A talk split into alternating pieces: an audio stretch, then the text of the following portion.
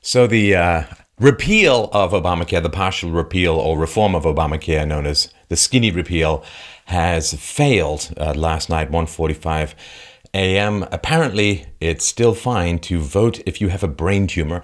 John McCain cast the deciding vote with a couple of other Republicans siding with the Democrats to block the alterations to Obamacare.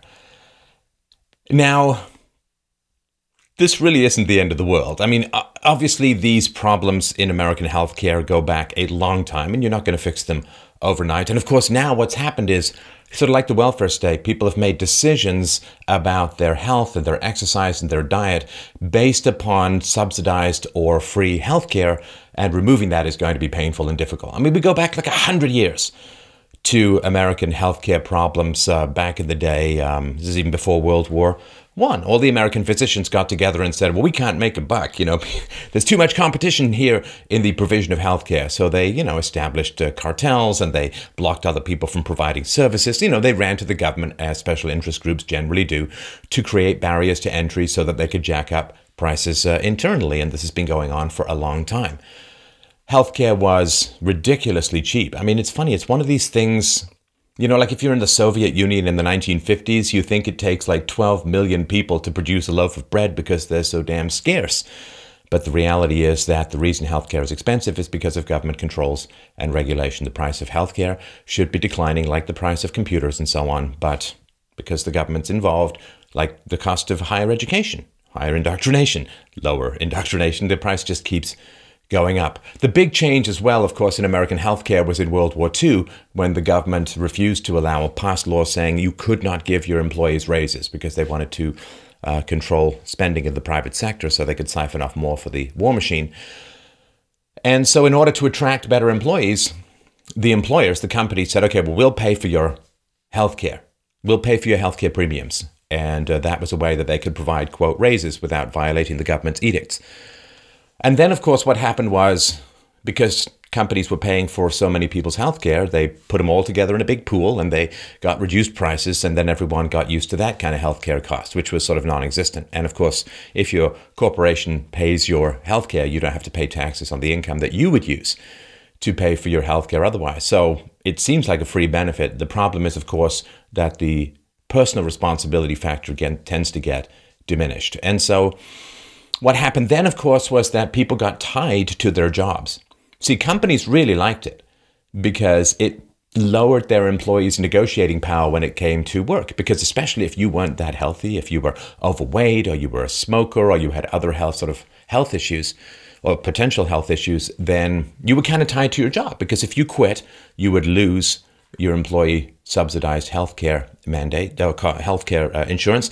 And then what would happen is you'd have to go and fight it out in uh, the semi free market of insurance to try and get another plan, which could be dicey. And of course, if you had a pre existing condition, you would mostly be denied. And so uh, people got tied to their jobs, they got kind of frustrated. And this lack of labor mobility is one of the reasons why the American economy has been underperforming for the last couple of uh, decades. Uh, this lack of labor mobility has um, really harmed worker productivity, which is the basis of economic growth. So then what happened was um, everybody wanted to get their own little special medical problem put onto an insurance plan. And so you ended up with insurance covering things that were regular sort of preventive maintenance, which is kind of like your car insurance covering an oil change, like you know it has to be done. It's not really random. Insurance is supposed to be for you know catastrophic, random, obviously hard to predict and very expensive situations, right? You, you don't buy house insurance for I don't know getting locked out of your your house or something like that. It's going to happen once in a while, perhaps. And uh, so what happened was people started uh, piling more and more obscure ailments onto the general base of insurers, which the insurance companies didn't want to do, but it was mandated by law. So then what happened was because people were sort of locked into their jobs and couldn't change jobs and were frustrated about all of that because they couldn't get insurance if it wasn't already uh, provided by their employer. So the government in America basically said, okay, well, insurance companies, you're no longer allowed to deny coverage for people who have pre existing conditions. Well, talk about detonating the entire statistical basis, actuarial basis of insurance. The whole point of insurance is you buy it before there's a problem. If you buy it after there's a problem, it's I don't know, it's a scam, it's nonsense, it's something that the market would never sustain. Like if you have uh, um, homeowners insurance against fire, you, you can't get the insurance policy over the crackling sounds of flames in the background. Right? If your house is already in fire, you can't buy insurance um, against fire. I mean, this is so ridiculous, of course, right? Of course you can't. And the reason being that the whole point is the uncertainty. It hasn't happened yet. And uh, that allows insurance companies to work their statistical voodoo and figure out what the cost is based on. But if, if everyone waits until their house is on fire before buying fire insurance, then there's no point having fire insurance. Everyone's premiums will be more than they would have paid privately because they have the cost of repairing their house plus the overhead cost of the insurance company, so it's no longer economically viable. So, when insurance companies were not allowed to deny people for pre existing conditions based upon prior regulations that the government had put in place, the outcome was very predictable. If people, so people said, okay, well, the insurance company can't deny me for a pre existing condition, so you know what? I'm just going to cancel my health insurance and I'm going to reapply when I get sick. Not that complicated, right? I mean, if, if the insurance company can't deny you your application for insurance against fire, if your house is already burnt down, then you just wait till your house burns down and then you'll get free money by applying for insurance for something that's already happened. So, what happened then was sick people began to overwhelm the insurance markets because the whole point of insurance is the vast majority of people have to not need it in order for the premiums to be even remotely affordable. And because people waited until they got sick and then applied for health insurance and then couldn't be denied, what happened was insurance began to be more and more a pool of just really sick people because the premiums went up so much that young, healthy people said, forget it. It's, it's not economically beneficial. So they started dropping out of insurance as a whole. And this was a lot of this was the uninsured, and of course, a lot it was uh, new immigrants, illegal immigrants, and so on. And so, what happened was the healthy people began to leave the insurance market, and it became largely populated by people who had, you know, sort of bottomless black holes of medical requirements, and this drove premiums through the roof. Now, of course, what the government could have done is that it could have, you know, reduced regulations, reduced barriers to entry, uh, opened up more competition, in the uh, insurance markets across state lines and so on. Uh, it could have um, uh, gotten rid of the mandate for, well, not the mandate, but the, the incentives for corporations to supply healthcare insurance to their employees. I mean, it's, it's ridiculous. A corporation doesn't pay your car insurance, it doesn't pay your life insurance usually. I mean, so it could have it could have reduced government power, but of course, this to some degree came to a head when uh, Obama was in power, and um, so what he did, of course, was he sent out the attack dogs to round up the young healthy people and force them back into insurance. This, of course, was the you have to buy health insurance mandate in um, uh, in Obamacare.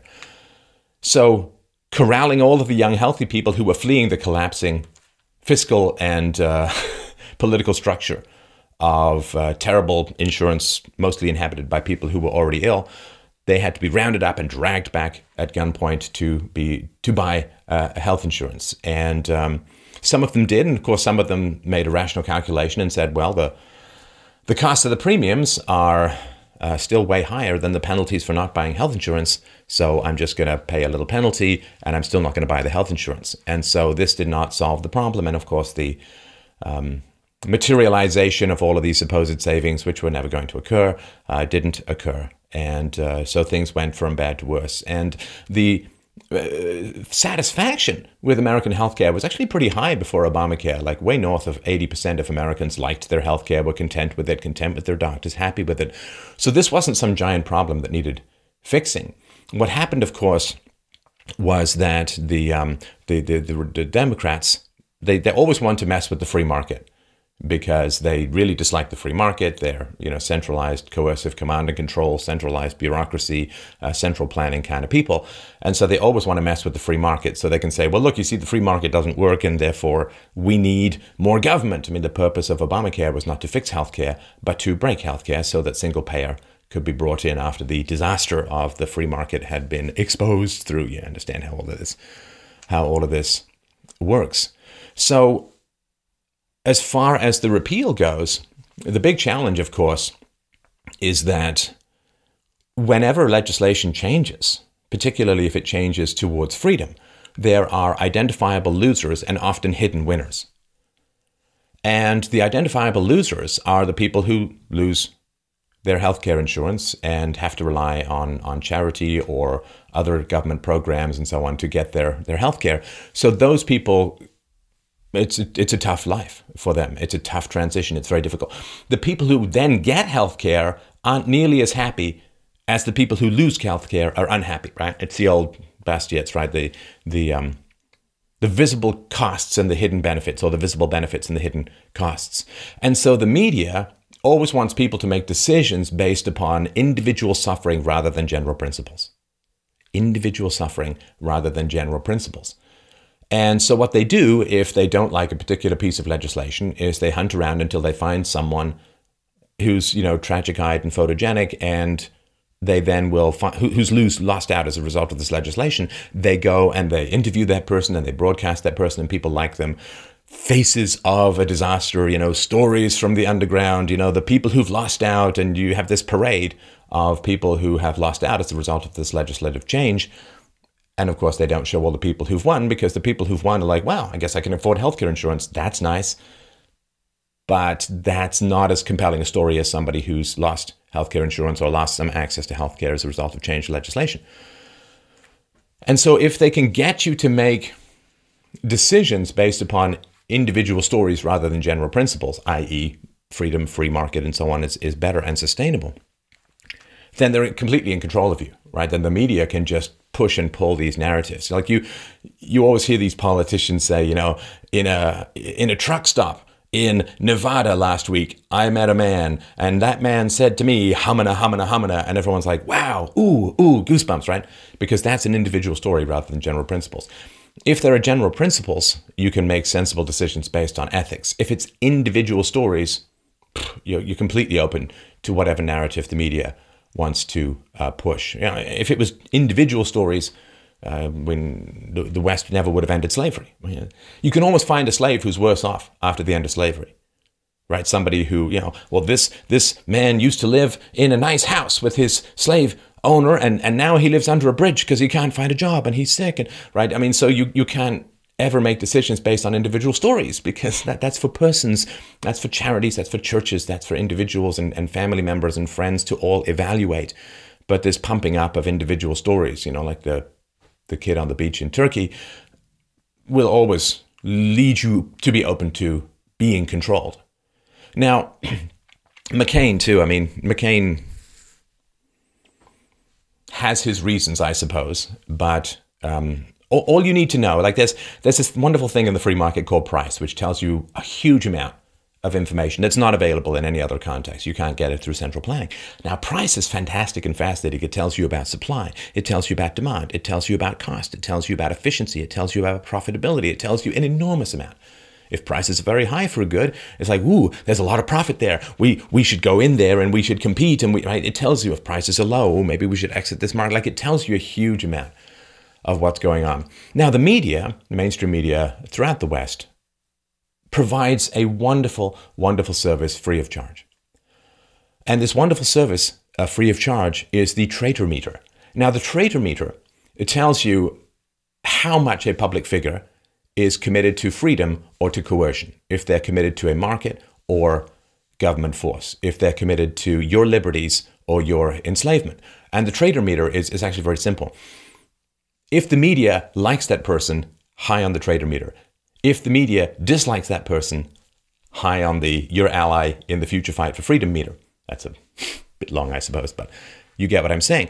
And so the fact that when um, uh, last year, when Donald Trump said about John McCain, you know, I prefer people who weren't captured, you know, who that being captured doesn't win a war, and the media immediately rushed to his defense and oh, you know, this is terrible and he's a hero and so on. And that's all you need to know. That's the price signal of corruptibility that the media is sending you. Whoever the media is rushing to defend is an enemy to you, your future, and your freedoms. It's a very, very simple metric. And uh, so far, I've found it to be 100% reliable. So, yeah, this is where things are. The um, Democrats thirst for power and control and therefore almost exclusively vote along party lines. And the Republicans, a lot of them thirst for power and control, but some of them do have some principles, which means there are fragments and fracturing. Um, now, because the unity of power lust unites the Democrats and the smattering of principles among the Republicans shatters their unity and causes them to recoil from the inevitable compromises of legislative agendas, it means that the Democrats have an edge, even when the Republicans have, uh, especially when the Republicans have a slim majority. But the failure of this, to me, I don't know.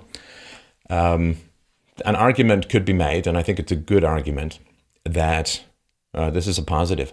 Because if you reform something, you own it.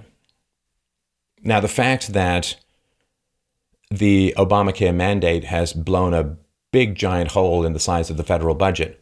Uh, and it's you know currently leaking cash uh, like uh, some godforsaken ship at Pearl Harbor, means that uh, with Obamacare continuing in its current form, the opportunities for tax relief is very low, particularly for the middle class. Tax relief for medium high uh, income earners, 150k to 300k, uh, is already not there and will go the other way. But even middle class uh, people are unlikely to see any tax reforms or repeals given the continuance of Obamacare. But Obamacare isn't going to work. It is going to fail, and it is going to fail in a horrible, ghastly manner. And the fact that it has continued in its current form means that the failure and the repeal opportunities will be greater down the road if people hold to their principles. I know that's a little dicey, and of course, there are a lot of people's healthcare on the line, and uh, I understand that. And individual stories thing, too. I mean, if, if you see somebody who's not got access to healthcare, send them some money, help them out. I would. I mean, good Lord, just be charitable. You don't need to run to the government every single time. But the fact that it's failed means that the crash is going to be even more spectacular, which means the opportunities to go in not just a different direction, but the opposite direction, back towards freedom, back towards deregulation, that opportunity remains enormously strong. So uh, it was kind of a mutant compromise this uh, skinny repeal bill. And of course, Mitch McConnell just dumped it uh, mere hours before the vote was cast, so people didn't have much of a chance to review it. I mean, it's a god awful process. And the idea that millions of people's health care and future and opportunities and debts and taxes rest on the tumor infected brain of one old octogenarian it's just it's a weird system right i mean it's a weird system and this is why centralization of these kinds of powerful decisions is always such a disaster decentralization and freedom is the way to go forward and you know the old saying the uh, harder something falls the higher it might bounce back. And as Obamacare crashes, the opportunities for freedom may present themselves in a way that weren't available at the moment. That's, I think, all we can cross our fingers and hope for. This is Stefan Molyneux for Freedomain Radio. Thank you so much for watching and listening.